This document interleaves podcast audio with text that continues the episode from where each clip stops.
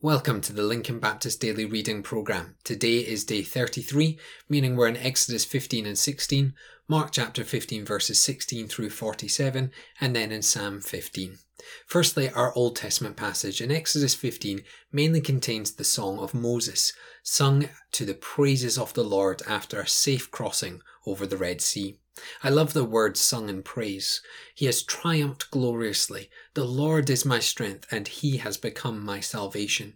I particularly like reading the song because it reminds us that it was not Moses that saved the people, rather, it was God who rescued them, and God who sustained them, and it is God who deserves the praise.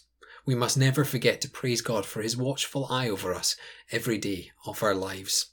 All that praise, though, is marred by what comes next summed up in verse 24 of chapter 15. The people grumbled.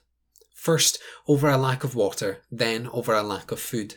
The Lord has just parted a sea, has just saved them from Egypt, and just destroyed their enemy, yet the people seem incapable of coming to God when they need water and food.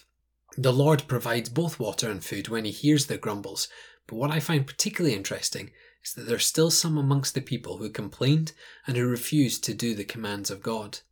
I'm reminded that not only will God provide the needs of his people, but amongst the church there will always be a few who no longer honour God and who complain and grumble. Philippians 2:14 tells us we're to do all things without grumbling or disputing. And as we can see in Exodus, grumbling is ugly and simply arrogance before God.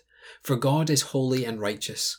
God will sustain us and keep us, and to think anything else is to doubt the most holy God. I encourage you, don't be grumblers, be people full of faith. Let's head into our New Testament passage and into Mark's Gospel. It really is quite a horrible read today. What is commonly known as the Passion narrative, where Jesus is led to his death. On the way, notice a few things. Firstly, that the evil was mocking holiness. Jesus, the one true King, is mocked and beaten. Goodness stands before the crowd, and evil can't help but mock and punish the goodness. Secondly, notice that sacrifice is mocked. Jesus has gone to the cross as a sacrifice. He has willingly put his life on the line, and this sacrifice is mocked, with the people calling out for him to save himself. After all the beatings, the mocking, and the truly horrible actions of the people, came the crucifixion.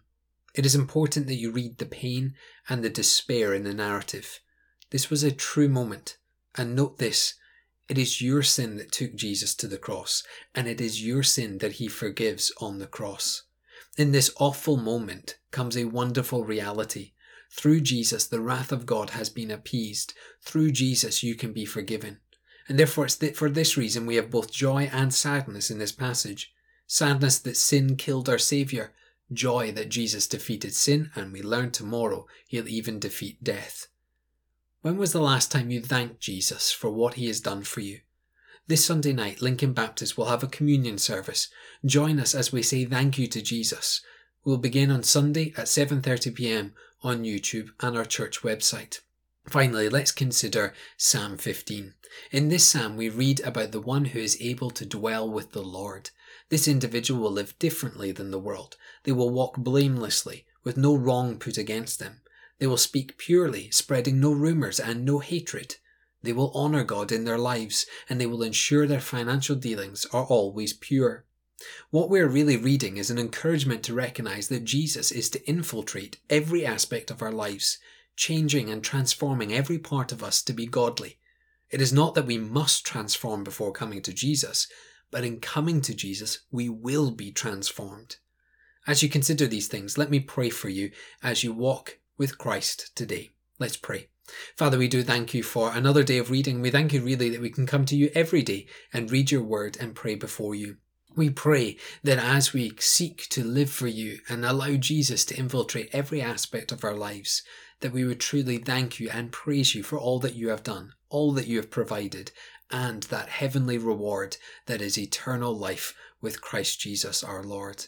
We pray for those that grumble. Father, forgive their grumbles, heal their grumbles, and Father, help us as a church to lead the church not in a grumbling and disputing manner, but rather one of faithfulness and sacrifice and praise to our Lord Jesus Christ. We pray this in his precious and glorious name. Amen.